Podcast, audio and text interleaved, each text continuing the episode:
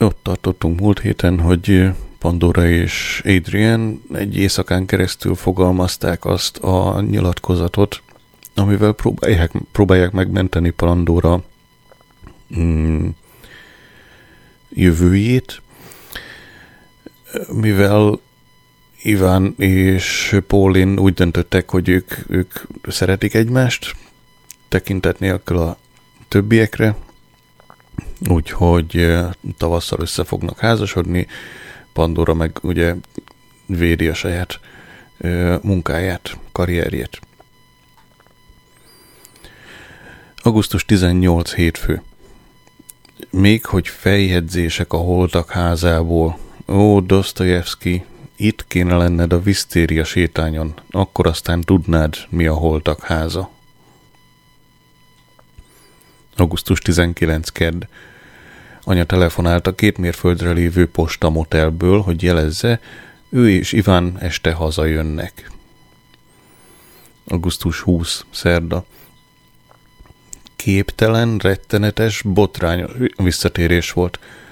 Anya és Iván itt laknak a Visztéria sétányon, apa és tánya pedig ott, a Braithwaite házban. Majd felrobbanok a dütől, hogy kihagytak az alkudozásaikból. Minden a hátam mögött történt. Azt mondtam anyának, hogyan tehetted, hogyan száműzhetted a beteg apámat ahhoz a szörnyetek tánya Braithwaite-hez?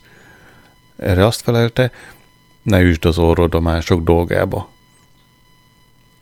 William már be is fogadta Ivánt a családba, ugyanis Iván megvesztegette egy háromdimenziós képeskönyvvel.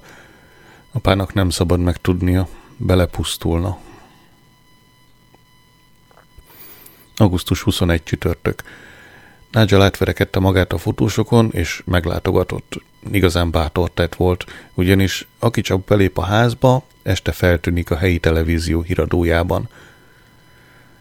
Tony Blair támogató magánlevelet küldött Pandorának. Kedves Pandora, Sherry és én szeretnénk tudatni veled, hogy milyen nagyra értékeljük a hozzájárulásodat az új munkáspárt sikeréhez – Imádkozunk, hogy pillanatnyi személyes és családi gondjaid rendeződjenek, és nyugodtan szolgálhassd bunkófalvai választókörzeted lakóit a parlamenti ciklus végéig. Sok szeretettel, Tony. Soha nem fogom megszokni Ivan Braithwaite agresszíven szúrós fogkeféjének látványát a fürdőszobában. Soha, amíg élek. Apa lestrapált fogkeféje még mindig ott állt mellette a szokott helyén, a halas bögrében, a dohányos fogkrémmel együtt. Rózi nem egészen érti, hogy apa miért nem veri rongyá Ivánt, úgyhogy nyolc napon úgy gyógyuljon a kurva orra annak a szarjankónak. Augusztus 22. péntek. Ma egy Gracie Bell nevű riporternő kopogott a bejárati ajtón, hogy interjút kérjen Pólintól és Ivántól. Egy kicsit csevegtem vele az ajtóban, az írásról beszélgettünk úgy általában. Futólag megemlítettem, hogy írtam egy regényt háború és béka címen. Azt mondta látni szeretné.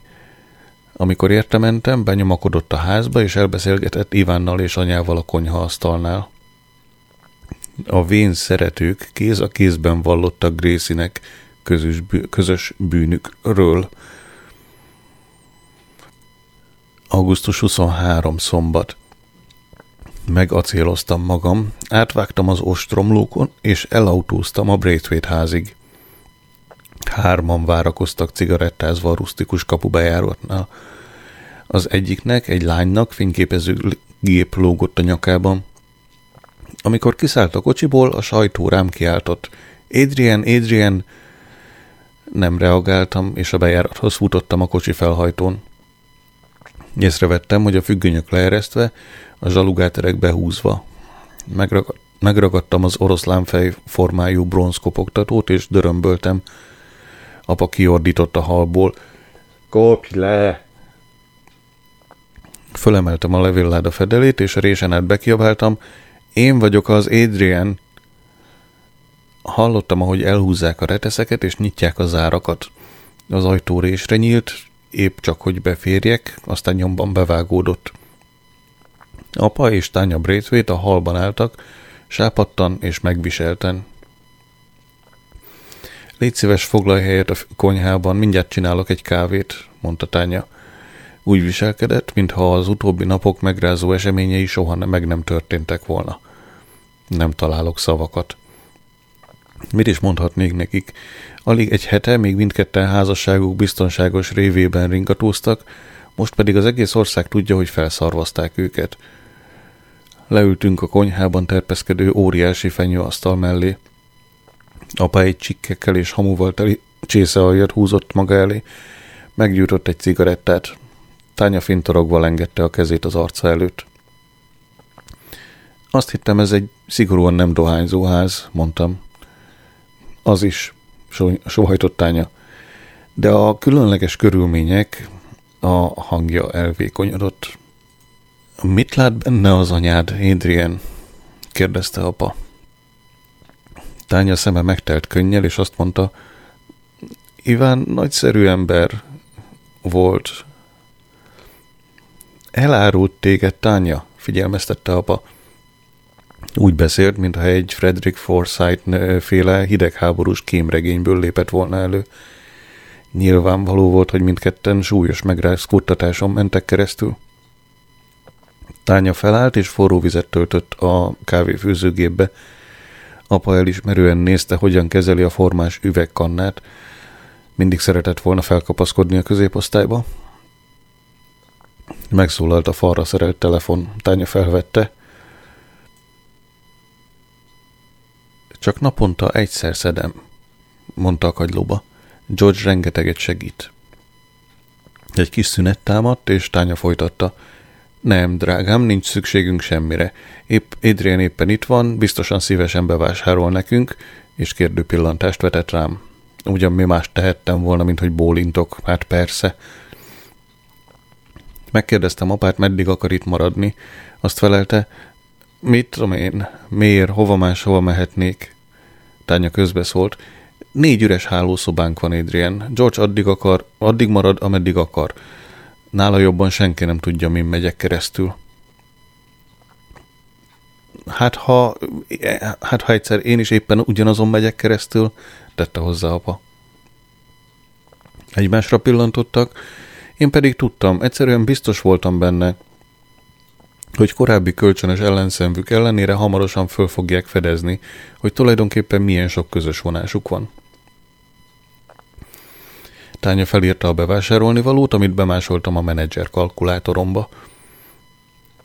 Kettő francia kenyér, szardella konzerv, articsóka konzerv, egy üveg sáfrány, kizárólag dél-amerikai, koriander, friss, napon szárított paradicsom tészta, kecske és jusajt, hal ikrapástétom, pitekenyér, sajtjuk, természetes joghurt, görög, egy csomag Always szárnyas betét, extra finom olívaolaj, olasz, két darab 60-as körte, egy pár nagyméretű kerti kesztyű, kettő darab érett avokádó, félkész cukormentes sütemény, fagyasztott, spenót. Amikor Tánya átment a szobába, apa átfutotta a listát, és azt morogta, éhen fogok halni. Utálja a külföldi ételt, leszámítva az indiai nyúzott csirkét. Adott egy tíz fontos bankjegyet, és megkért, hogy hozzak neki két csomag Rotmans, Rotmans-t, egy vekni fehér kenyeret, meg egy doboz pecsenye zsírt. Ám amikor beléptem a boltba, nem tudtam előhívni a listát a menedzser kalkulátorból, és kénytelen voltam találgatni. Csak hogy nem ismertem eléggé a zöldségválasztékot, és elfelejtettem a cigarettát. Tudtam, hogy ebből baj lesz. Throw your root down, clap your hands. On the guitar, a very funky carrot. Purple haze. And now the funkiest bench of them all, my bro, Rocaline.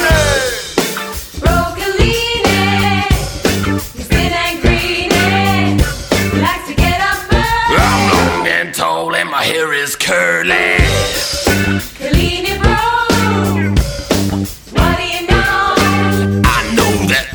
Chunky, and I know that vegetables are funky. Vegetables are funky. I see the vegetables. Vegetables are funky. That's okay. Vegetables. Vegetables are funky. Yeah. That's it. Vegetables. We all need something funky every day. Augusztus 21 vasár, 24 vasárnap. Hallottam, ahogy anya szobájában kora reggel nyikorogni kezd az ágy. Megdöngettem a válaszfalat, mire a nyikorgás abba maradt. Hallottam, ahogy Rózi harsányan hálálkodik. Köszi, Édi! Augusztus 25 hétfő. William állandóan hiányolja a nagyapját, úgyhogy reggel átvittem a Braithwaite házba. Apa és tánya a kertben ültek a nyugágyon. Apa most fejezte be a fűnyírást. A löttyet bal karján nikotin flastrom. Fölállt és focizott egyet Williammel. Pandora régi röplabdáját használták. Egy arra haladó ismeretlen a jelenet láttán akár irítséget is érezhetett volna, hogy nem adott neki a sors ilyen ideális családot. Hazaérve összeakadtam a postással, levelet kaptam egy bizonyos Arthur Stout-tól, a Stout kiadói Kft. ügyvezető igazgatójától, aki arról érdeklődött, hogy nem volna kedvem szakácskönyvet írni ilyen címen, Restlite édes, a könyv. Míg a levelet olvastam, Rózi és Iván összecsaptak egymással a frigidernél. Iván ellenezte, hogy Rózi közvetlenül a teljes üvegből iszik, ahelyett, hogy a poharat használna. Békítő közbelépésem egyikükre békítő közbelépésem egyikükre sem volt semmi hatással. Ki kellett menekítenem, ki kell menekítenem Williamet ebből a pokolból. Kedves Arthur Stout, igen, volna kedvem. Kérem értesítsen a részletektől. Elnézést a kurta válaszért, de pillanatnyilag elborítanak családi problémáim. Az öné A.A. Mól. Utóirat. Kiadnak szép irodalmat is? Épp most készül el, készült el regényem a Háború és Béka. Augusztus 27 szerda. A fürdőszobában a zakogó róziba botlottam. Éppen Iván borvörös piperetáskáját lógatta a WC fölé. Az ülőke felhajtva. Vigasztaltam, amennyire tőlem telt. Rózi visszatette a neszeszert a WC tartály tetejére, ahol Iván tartja. Egy-két perc csönd után megjegyeztem. Olyan csinos rózsaszín lett az arcod, mit csináltál magaddal? Erre azt felelte, megmosakodtam, így nézek ki arcfesték nélkül. A hajad meg olyan göndör, folytattam, mert nincs rajta zselé, magyarázkodta a mosdó fölötti tükörbe fintorogva. Aztán halkan. Iván tegnap gratulált az agresszív és provokatív megjelenésemhez. Szóval megváltoztatod. Aha, bólintott. Csak még nem tudom hogyan. Van valami ötleted? Nemrég a rókavadászat aljas romlottságáról hőbörgött valamit. Talán a vadász cucc volna a legjobb. Lovaglónadrág meg lovaglóostor. Ha, tényleg, nevetett. Ettől aztán kiütést kap a nyavajás. Gondoltam legjobb, ha előnyt kovácsolok a retteget diván iránti közös utálatunkból, és megpiszkáltam a hugomat. Mondd csak, Rózi, eszedbe jutott már, hogy lecsapd anya kezéről? Na húzzál a vérbe, mondta a hugocskám, és lehúzta Iván visszér harisnyáját a vécén. Ital, fél üveg vodka. Gyógyszer, hat nurofen, kettő szál vadkender. Belek, semmi. Pénisz, 0,1. Augusztus 28 csütörtök. Épp most ment el a dugulás elhárító. A visszérharisnya akció 275 fontba került. A lépcsőn összeakadtam anyával, azt mondta, szeretem Ivánt, ő meg imád engem, úgyhogy legalább próbáljatok udvariasak lenni hozzá, jó? Mondd csak, kérdeztem, látott már téged arcfesték nélkül? Igen, látott, kiáltott rám, és imádja a ráncokat, a szarkalábokat, meg a táskákat a szemem alján. Imádja minden porcikámat. Iván előjött a nappaliból, éppen a Guardian keresztrejtvény felénél tartott, a nagyobbiknál, mert a kicsi addig se tart neki, míg felforra-e a víz. Azt mondta, tökéletesen tisztában vagyok azzal, milyen traumát jelent számotokra ez a helyzet. Talán, ha majd egy kicsit lecsillapodnak a dolgok, és rendezzük a sorainkat, elmehetnénk együtt családterápiára. Hm? Inkább nyelek rágás nélkül élő varangyot sem, hogy együtt üljek vele a terapeutánál, és hallgassam, amint a családom működés képtelenségéről vartyog. Augusztus 29 péntek. Igen, igaz. Válságos időkben nagy megnyugvást jelent a királyi család. Engem például kifejezetten megnyugtat, hogy még annyira sem működik, mint az én családom. A neurotikus Diana egy olyan pasival hajt, akinek a fölmenői azon gazdagodtak meg, hogy fegyverkereskedőkkel sefteltek. Charles betegesen boldogtalan, megnyomorítja természetellenes gyermekkora és legyűrhetetlen tamponfixációja. Abba kéne hagyni végre a Smith család című végéérhetetlen rádiós szappanoperát és csinálni egyet a királyi családról. Akár meg is írhatom. Augusztus 30 szombat. Rózi és anya kapcsolata totálkár. A hugom elköltözött Aaron Michael Whitehoz. Anya rájött, hogy Rózi egy majmot tetováltatott a hasára. William tegnap az én ágyamban sírta magát álomba. Hiányzik neki Rózi. Mert mindig hajlandó volt együtt játszani vele a halál unalmas társasjátékokat, amiért William úgy rajong. Most én vagyok az új ellenfele, de persze csak nyomorúságos utánzat Rózihoz képest – William nagyon unja, hogy engem fikarcnit sem érdekel, hogy a bábum fölmegy a létrám, vagy fel, lemászik a kígyók közé, arról nem is beszélve, hogy képtelen vagyok megjegyezni a szabályokat. Őszintén szólva, kedves naplom, semmi értelmét sem látom, hogy bármiféle szabályt is megtanuljak. Minek, ha egyszer senki sem tartja be őket?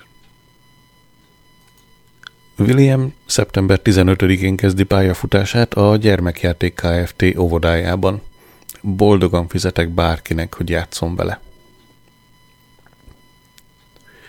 Kedves John Tidyman, Évek óta nem írtam önnek, de talán emlékszik rám. Több művemet is felkínáltam közvetítésre, amikor ön a BBC-nél dolgozott. Sajnos valamennyit visszautasította, és felszólított, hogy ne zaklassam tovább, most azonban merőben más körülmények között jelentkezem újra. Írtam egy szappanoperát, amely felválthatná a Smith családot. Véleményem szerint, aki gondolkodó embernek vallja magát, már régen rájött, hogy a Smith család a végét járja. Számomra az volt a mélypont, amikor hallottam, miként nyikorog az ágyrugó a párzásra készülődő idős Smithek alatt. A szappanoperám a királyi családról szól. Mellékelek néhány oldalt az első epizódból, követtem a Hogyan írjunk rádiójátékot című könyv tanácsait, és igen sok hanghatást komponáltam művembe. Tudom, mostanában igen divatos az eredeti helyszíneken történő felvétel, de ebben az esetben nem garantált, hogy engedélyt kapunk. Minden esetre arra kérem önt, Mr. Tidyman, fussa át ezt a néhány oldalt. Ha érdekli a dolog, talán összefuthatnánk az új Oxikén bárban egy szipantásnyi friss levegőre, az öné, öné A.A. Mól Királyi szappan A Smith családot helyettesítő rádió szappanopera a királyi családról. Első jelenet. A királynő hálószobája. Hangok. Robi és Juci reggeli műsora. Valaki a szant olvassa. Nőstény Velszi törpespániel vakkant. Fülöp herceg. Igazán taszító, hogy mit nem írnak a lapok Charles hercegről, a fiunkról. Hang, Concord száll el odafönn. Királynő. Fülöp, én tudom, kicsoda Charles. Hang, helikopter száll le odakin. Fülöp. Volt idő, amikor nem tudtad, Annyi időt töltött a dadájával, hogy egy alkalommal szó nélkül elmentél mellette a folyosón. Azt hitted, hogy zsoké, azért olyan kis növésű. Hang, léptek a felbecsülhetetlen értékű perzsa szőnyegen. Királynő. Ne, kérlek, ne! Rettenetes anya voltam! Hang, kinyitnak egy táskát. Andrew. Hello, éltes fölmenők, mi zújs? Királynő. Andrew, drágám, rettenetes anya voltam. Hang, király, királyi orr tülköl damaszt sejem zsebkendőbe. Andrew. Mit tudom én, nem sokat anyáskodtál, az biztos. Csak akkor láttalak, amikor a képeddel díszített bélyegeket rendezgettem a albumban. Hang, ajtó csapódik. Charles. Az albumban, Andrew, nem a albumban. Nyelvtani hibáid egész egyszerűen ö, megbocsáthatatlanok. Hang, Charles összeráncolja szemöldökét. Ajtó nyílik. Charles. Miért hívattál minket, mama? 11.30-kor találkozom van a lódoktorral. Hang, ajtó csapódik, ideges köhintés. Edward. Bocs, hogy elkéstem. Királynő. Hello, ö... Edward. Edward. A nevem Edward. Királynő. Valóban, igen fontos ügyben hívattalak benneteket. Nos, az ügy, mint mondom, fontos, igen csak. Hang, zene, mely feszültségben hagyja a hallgatót. Copyright Adrian Moll, 1997. augusztus. Érzem, hogy ez be fog jönni. A végén persze Diana herceglő, hercegnő lesz a sztár, jelenleg a saját szappanoperájának sztárja, és az egész ország lázban ég, hogy megtudja, mi a következő dobása.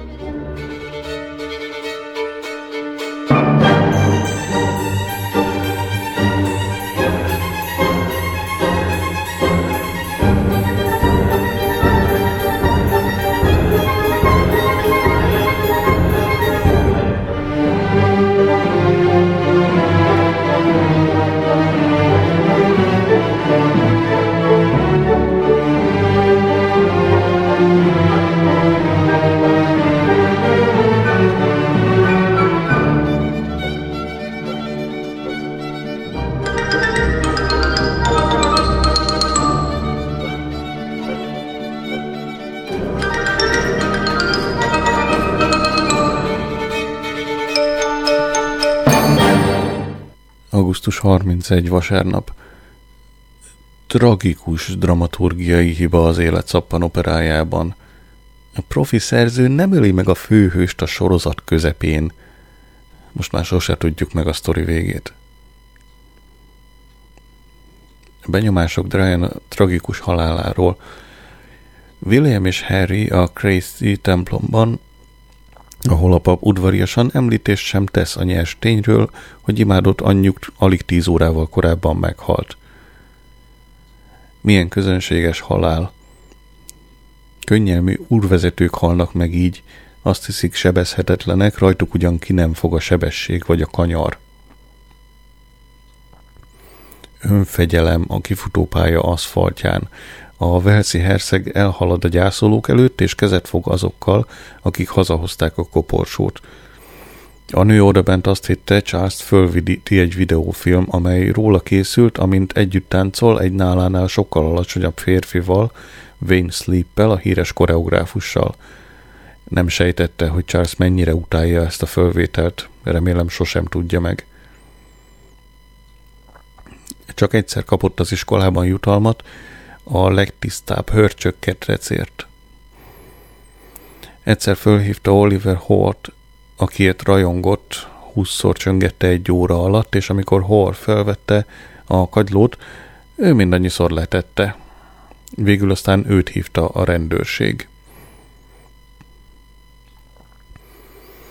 Szeptember 1 hétfő. Házunkban annyi könyv folyt el, hogy elegendő lett volna néhány kiszáradt folyó, csatorna és tómedrének feltöltéséhez. Anya azt hajtogatja, szegény fiúk, és újra könnyekben tör ki. Senki sem moccan a televízió elől. Még Michael Cole-nak, a hercegnővel együtt elhalálozott Dedi Alfaid apjának, Mohamed Alfaidnak szóvivőjét is végighallgattuk, egy szavát sem hittük.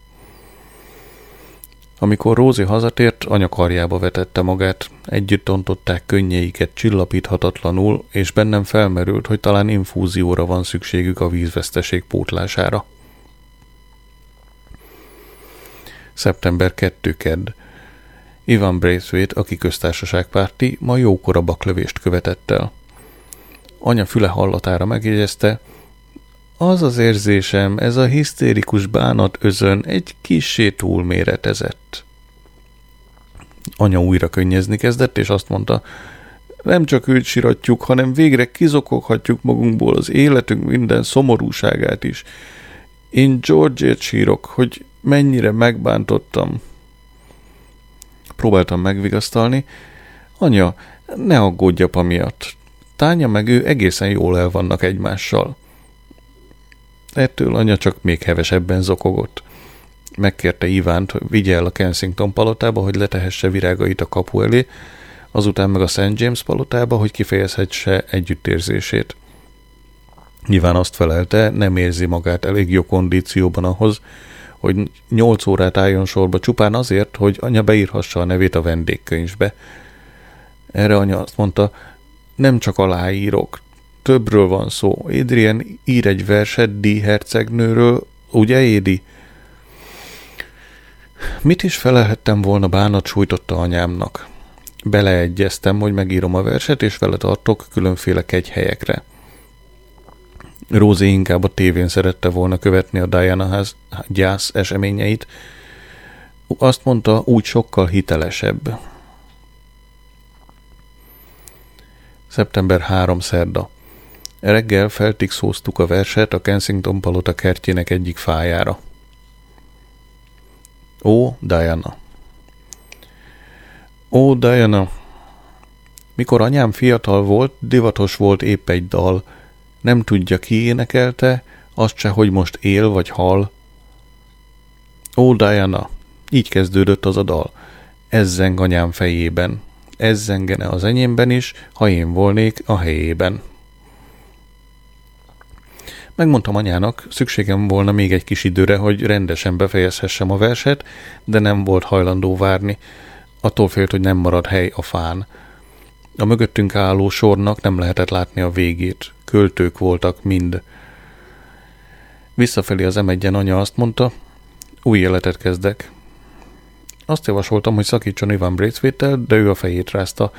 Nem, Iván segíteni fog, már fel is ajánlotta. Amikor este 11-kor behúztam a függönyt, újra megláttam a burgonya pehelyre csektető kölyköt, amint elhalad a házunk előtt. Túl fiatal ahhoz, hogy egyedül lófráljon. Szeptember 4 csütörtök. Anya nagyon dühös a királynőre, amiért nem hajlandó árpócra ereszteni az ászlót a Buckingham palota fölött, és nem hajlandó Londonba utazni, hogy találkozzék a palota kertben és a környező, környező utcákban hömpögő gyászolókkal. Hát miért nem vigasztalja őket egy kicsit? A sajtót hibáztatják Diana haláláért, és anya azzal fenyegetőzik, hogy lemondja a Hello című helyi lapot. Ma vacsoránál Iván azt mondta, már pedig olyan nincs, hogy az egyik nap hívatja a fényképészeket, mert a Vogue címlapjára akar kerülni, a másik nap meg visítozik a sajtó zaklatása miatt, mert a Sun címlapjára került. Ez az, amit nem fogott föl Diana, hogy az ember nem lehet egy picikét híres. Azt tudni, hogy ő kapná a naprendszer legunalmasabb fószere címet, ha indulna ilyen verseny. Nem, ha volna ilyen verseny és elindulna, de amit a hírnévről mondott, abban van valami. Ittam egy koty ásványvizet, és megjegyeztem. Rövidesen nekem is szemben kell néznem a hírnév okozta problémákkal, ugyanis szeptember 10-én a képernyőről szólok a nemzethez. Erre anya, te csak ne aggódj a hírnév okozta problémák miatt. A Millennium televízióját az égvilágon senki sem nézi. Mire én? És a diákság? Mire ő, a diákság nem számít. Szeptember 5 péntek. Ma, meglátogattam apát és tányát. Amikor beléptem, tánya éppen bemutatót tartott arról, hogy mi mindenre használható a szárított paradicsom. Amikor tánya elfordult, hogy egy kis parmezánt reszeljen, apa elnyomott egy ásítást. Tánya megjegyezte, hogy ma csak gyorsan összedobott valami melegételt, eként maximalizálva a temetési szertartásra fordítható időt. Apa depressziója, mintha oszladozna. Hétfőn elmegy az álláscentrumba. Azt hiszem, Tánya rendes étel helyett azzal leteti, hogy kimagasló intelligenciájú férfi. Megígérte, hogy leszokik a dohányzásról, akkor segít, megígérte, hogy ha leszokik a dohányzásról, akkor segít neki kiaknázni a benne rejlő potenciális lehetőségeket. Az biztos, hogy ha választania kell hírnév és gazdagság, vagy a rotmez között, akkor habozás nélkül az utóbbi mellett dönt.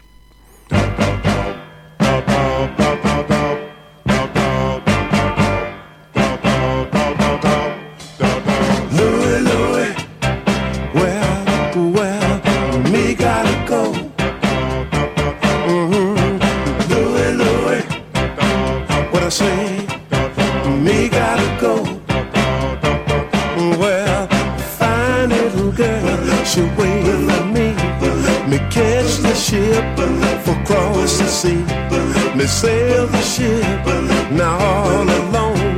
Me never think me make it home. And Louie, Louie, well, well, well, me gotta go. I say not. Mm, Louie, Louie, well, well, well, me gotta go. Mm. Szeptember 6 szombat. Ó, oh, jaj, az a szalag a koporsóra helyezett koszorún. Mama. Jaj, Istenem. Nagyon hamar kifogytunk a zsebkendőkből. A koporsó mögött haladó menetben anya kiszúrta két barátját, Ellent és Ebbot, a művelődési házban működő színjátszó csoportból. A Terence Higgins Alapítvány bunkófalvai szervezetének képviseletében jelentek meg a szertartáson. Anya azt mondta, most először látja őket úgy, hogy nem vigyorognak. Szeptember 7 vasárnap. A reggelinél előadás az új munkáspárt erőnyei, erényeiről. Előadó Evan Braithwaite. Megjegyeztem, hogy személyes véleményem szerint Tony Blair beszéde a Westminster szószékén kissé teátrálisra sikeredett. Nem tudtam szabadulni a gondolattól, hogy végtelenül hosszú hatásszünetekkel nem, Bocsánat. Nem tudtam szabadulni a gondolattól, hogy a végtelenül hosszú hatásszüneteket stopperrel mérte a PR menedzsere. Anya azt vágta a fejemhez, hogy érzéketlen vagyok és cinikus. Amióta Iván beköltözött hozzánk, lassanként változik a szókincse, most meg már a rúzsa is. Újabban a rúzsapírt használ a megszokott érzéki láng helyett. Az éjjeli szekrényén két, hötet, két kötet hever egymás mellett, a kezdők kalauza az internethez, meg a hogyan ne bukjunk meg harmadszor is a gépjárművezetői vizsgán. Szeptember 8 hétfő. Ma kihallgattam egy hátborzongató beszélgetést a fürdőszobából. Iván azt mondta, Istenem, Póli, milyen gyönyörű vagy. Anya kacarászott egy kicsit, aztán azt felelte, Ugyan, édes Ivan Ivanovics, hát nem látod ezt a rémes narancsbőrt? Pólin, édesem, torbékolta erre Iván, az Ivanovics, a narancsbőr tulajdonképpen nem más, mint néhány ezer apró gödröcske, én pedig mindet imádom, külön-külön és együtt is. Amikor elhaladtam a nyitott fürdőszoba ajtó előtt, láttam, ahogy mélyen meghajolva csókolgatja a narancsbőrt anya bal külső combján. Hát, még az is lehet, hogy tényleg szereti anyát. Már csak három nap az országos közismertségig. Talán föl kellene, föl kellene szereltetnem még egy telefonvonalat. Szeptember 9. Kedd. Archie Tate hívott egy telefonfülkéből, és sok szerencsét kívánt. Igazán kedves tőle, hogy emlékszik rám, persze fogalmam sincs miért. Nekem azóta nem jutott eszembe, hogy a világon van, amióta utoljára láttam. Szeptember 10 szerda. Cipókora reggel azzal hívott, hogy letesztelték a Restlite édest, és megnézették egy Oxfordi diákcsoporttal. Oda voltak érte. Azt mondták, szuper komédia. Miután letettem a telefont, hosszasan elgondolkoztam ezen az utolsó megjegyzésen. A The Times-ban maga A.A. Gilt írta az előzetest. A Restlite édes, egyszerűen katasztrofális. Egy reménytelenül merev, súlyosan beszédhibás műsorvezető Adrian Moll botladozik és hablatyol a képernyőn 20 percen át. Az albán televíziózás, televíziózás kezdeti hőskorát mélyen alul múló színvonalon. Dermedten bámuljuk, amint Moll állítólag bárányfejlevest erjeszt, ami még csak nem is resztli, vagyis a műsor ötletgazdái már a kezdet-kezdetén átvernek bennünket, és 20 perc múltán előáll egy fazéknyi szürke lével, melynek tetején taszító trutymó fortyog. Def Singh azonban ragyogó és eredeti szellemességével hívta fel magára a figyelmet. Úgy sejtem, sztárfogant, ha ugyan nem született, teljes fegyverzetben pap- pattant elő mol guztustalan üstjéből. Mindkét szülői páros meghívott, hogy nézzem velük a műsort. Most hogyan válasszak közöttük? Mindkettő kizárólag a Restlite édes miatt vezettette be a kábelt. Észszerű kompromisszum született. A műsor első felét a visztéria sétányon nézem, majd kocsiba vágom magam, és a reklámszület alatt átrobogtam apáékhoz. Mindkét háztartásban halotti csönd honolt. Egyedül az új kutya élvezte a műsort, de aztán elunta és kiment a matracára hunyni egyet. Vég, véletlenül meghallottam, amint anya azt mondja Ivánnak, nem tudom, megkockáztathatom-e, hogy kimenjek az utcára. Szeptember 11 csütörtök. Éjszaka ágyban maradt? Nem. Ágyban maradtam egész nap, nem tudom, hogy honnan jött az éjszaka. Ágyban maradtam egész nap, a paplant a fejemre húztam. Nem, senki sem hívott, hogy gratuláljon. A családtagjaim kerülik a pillantásomat. A következő öt szerda lassú kín halál. Szeptember 12 péntek. Ma felhívott Cippó, hogy elmondja, egyelőre ne számoljak azzal, hogy megvásárolhatnék egy szigetet az égei tengeren. Ugyanis amikor fölvágtam a bárány fejét, 55 ezer néző kapcsolt át a Jó reggelt Britannia című délelőtti limonádéra, és csak 57 ezer nézte tovább a műsort. Beszámoltam Cippónak a Stóttal tervezett könyvüzletről, mire azt felelte, a műsorüzlet más formában való értékesítéséből 25% a serclié. Amikor tiltakoztam, rám szólt, nézd bele a szerződésedbe, Éd. Belenéztem. Igaza volt. Rémülten láttam, hogy október 15-re szállítanom kell a kéziratot Stótnak, karácsonyra ki akar jönni vele. Szeptember 15 hétfő. Történelmi nap. William megtette az első lépést neveltetésének útján, mely kétségkívül Oxfordba vagy Cambridgebe vezet. Ma kezdett a Gyermekjáték Kft. magánovodában, melynek tulajdonosa Mrs. Parvez, a helyi vállalkozó és egyben liberális önkormányzati képviselő. Kicsit sokallom a napi 9 fontot, de képtelen vagyok mozdulni, a fiam egész nap a nyakamon lóg. Dolgoznom kell, és el kell mennem ide-oda. Persze kizárólag reggel 9.25 és délután 3.15 között dolgozhatok, és mehetek ide-oda. Heves érzelem hullámok söpörtek végig a házon, amikor William elindult a visztéria sértányról borvörös, men- borvörös melegítőjében, amellén a gyermekjáték Kft. hímzett jelszava, tanulj meg játszani. Gepmárkájú kordnadrágban, baseball sapkában és tépőzáros edzőcipőben. Anya összeomlott, úgy zokogta. Minden holmia számmal nagyobb.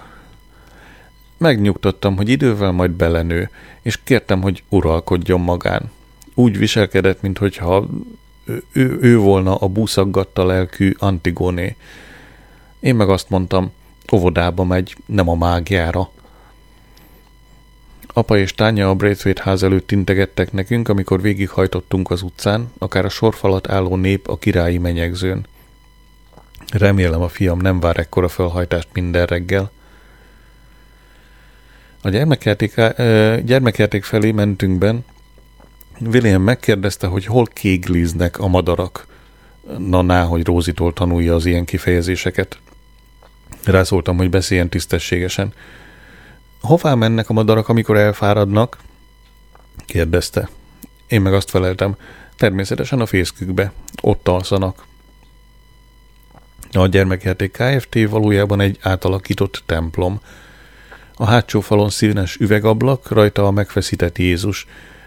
Amikor William megpillantotta, közölte, ez az a pasas, aki ott van Rózi nyakláncán. Nem volt időm, hogy belemélyedjek a Rózi nyakán himbálódzó divatos kereszt szimbolikájának elemzésébe. Mrs. Parvez zöld száriban sürgött forgott, és megmutatta az öltözőben William fogasát. A fogasokon egy-egy jel lógott, egy-egy állatka, hogy az óvodások könnyebben megjegyezhessék, mi az övék és mi nem. Williamnek egy hangyás sün jutott. Érdeklődtem, nem lehetne helyettesíteni valami szeretetleméltóbb, kedvesebb lényel. A nő hűvösen azt felelte, a három tartalék, jávorszarvas, gárdaszarvú gazella, varacskos disznó. Megbékéltem a hangyás sünnel.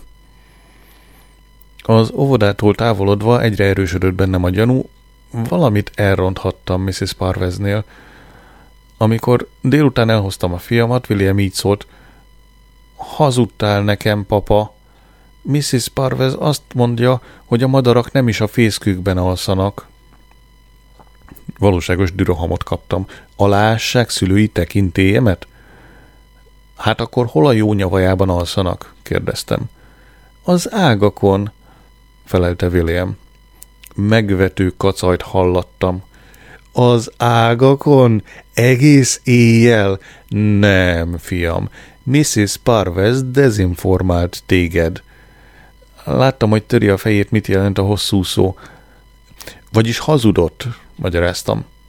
És jól megnyomtam minden szót, hogy egyszer és mindenkorra megjegyezze, minden madár egész évben a fészkében alszik.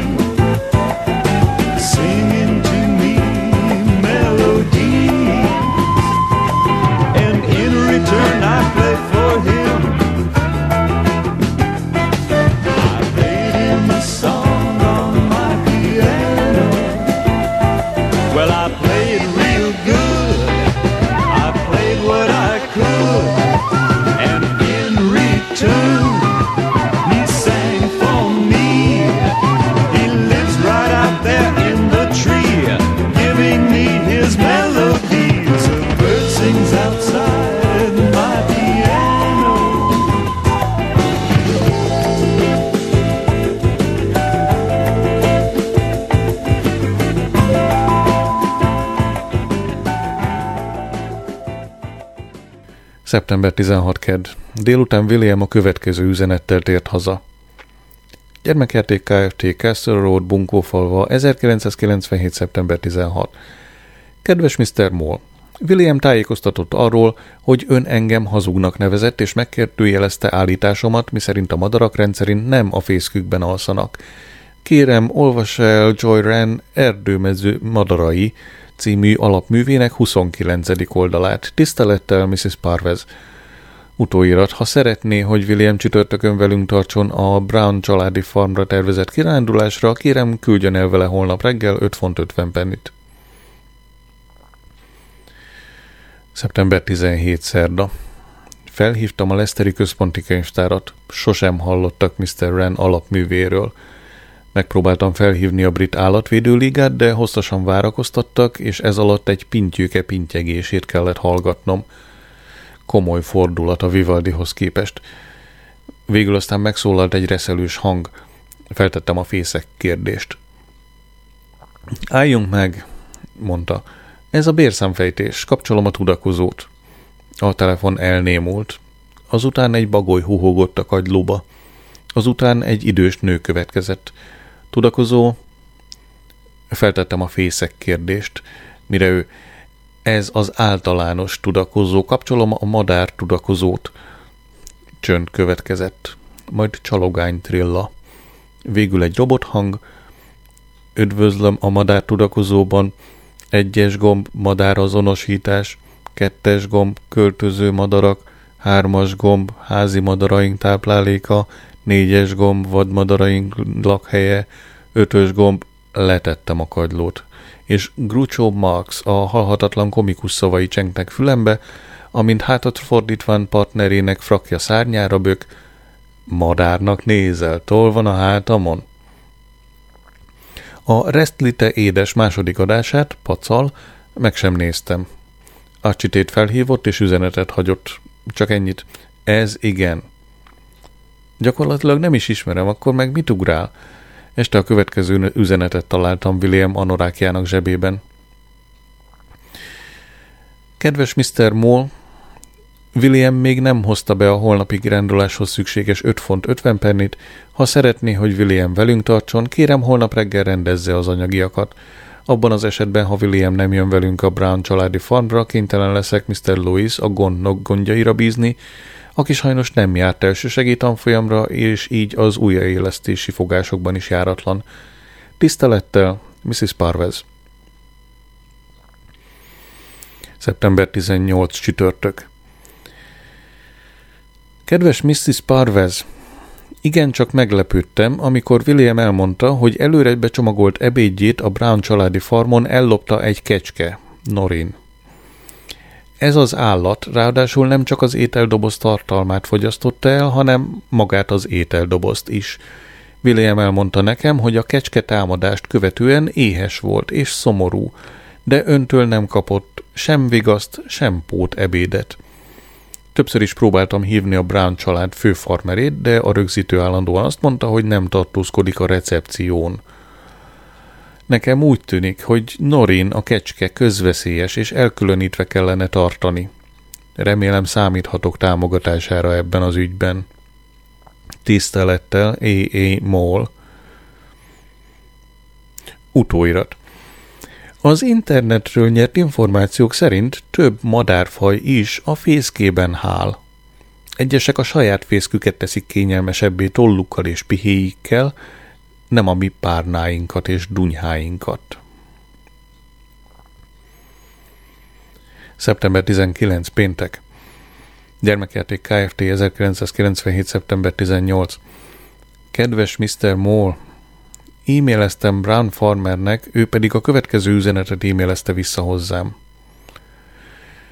A kecskeolhoz legközelebb eső ipari kamera felvételein sötétbőrű, piros melegítős, barna drágos kisrác látható, amint műanyag ételdobozt hajít az egy méter magas kőkerítés fölött Norinnak a kecskének. Tisztelettel, Mrs. Parvez. Szeptember 20 szombat. William azt állítja, azért csinálta, mert úgy látta, hogy Norin fázik és éhes. Milyen jó szívű gyerek.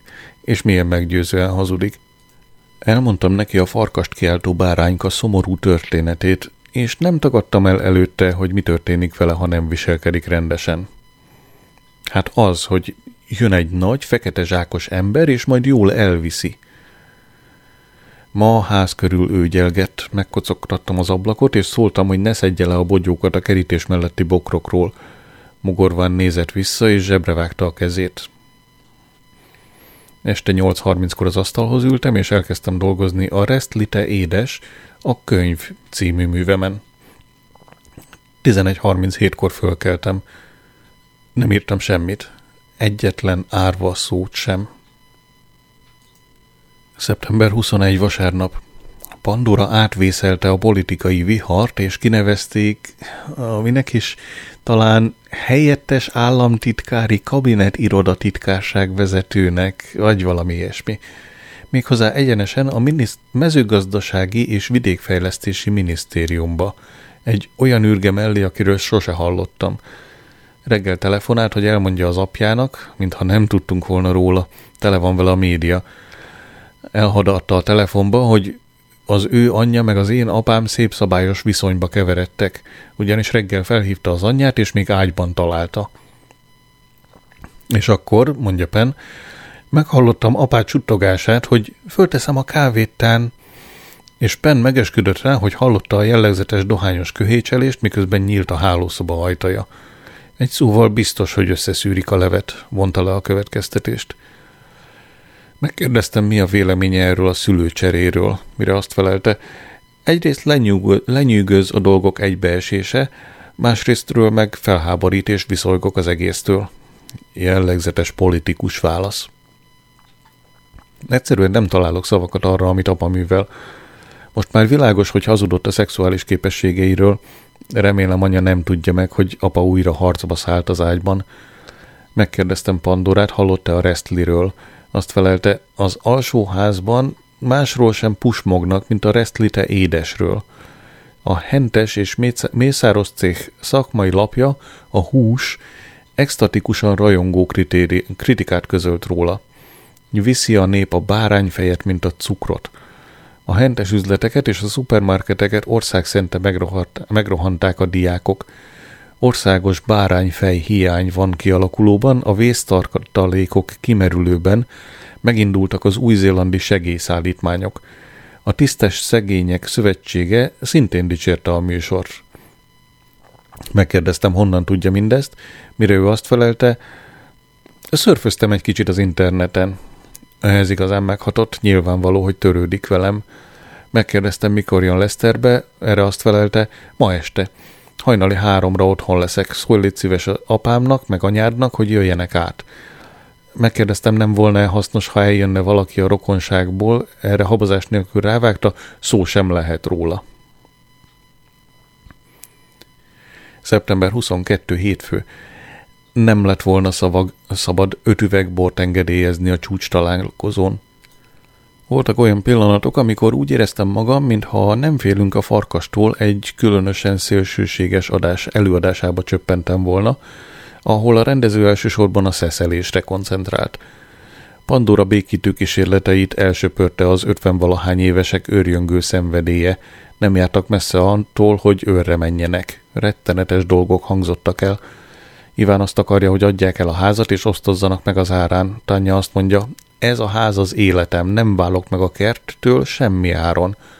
Mire Iván, ezért ment tönkre a házasságunk. Én bent vártalak az ágyban, te meg kint kertészkedtél a sötétben a hom- homlokodra erősített bányászlámpával.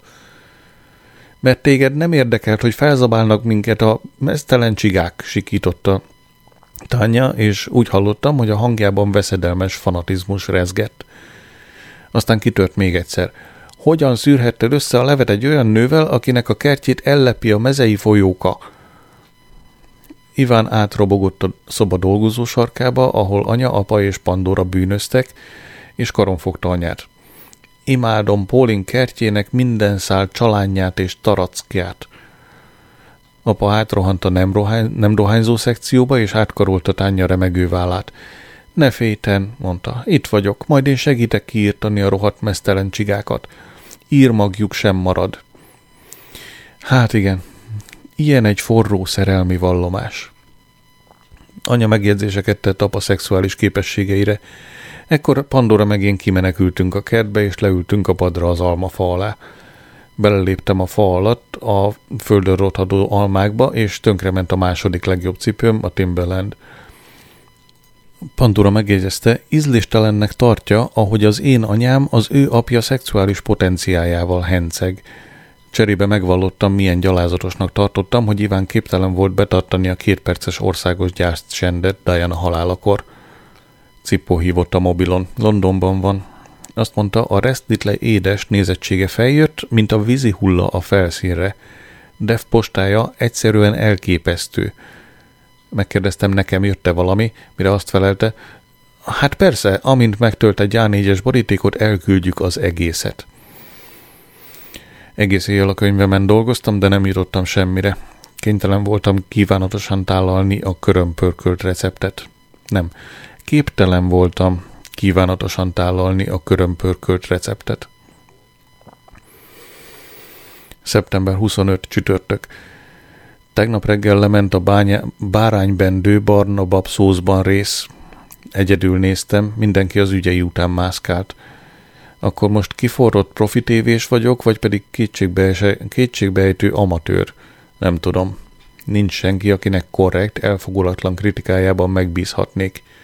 Ügynökre van szükségem. Felhívtam Brick Eagle Burger irodáját, üzenetet hagytam Boston rögzítőjén. Nyit Adrian Moll a Restlite édesből visszahívna? Direkt nem mondtam, hogy legyen szíves. Az új stílus csak fölényesen. Negyed óra múlva maga Brick jelentkezett. Egyszerűen imádom a műsort, rajongta. Majd behogyasztam, amikor a bárányhere kiugrott a serpenyőből. Óriási vagy. Megint egyszer leesett az állam. Mi köze a bendőnek a heréhez?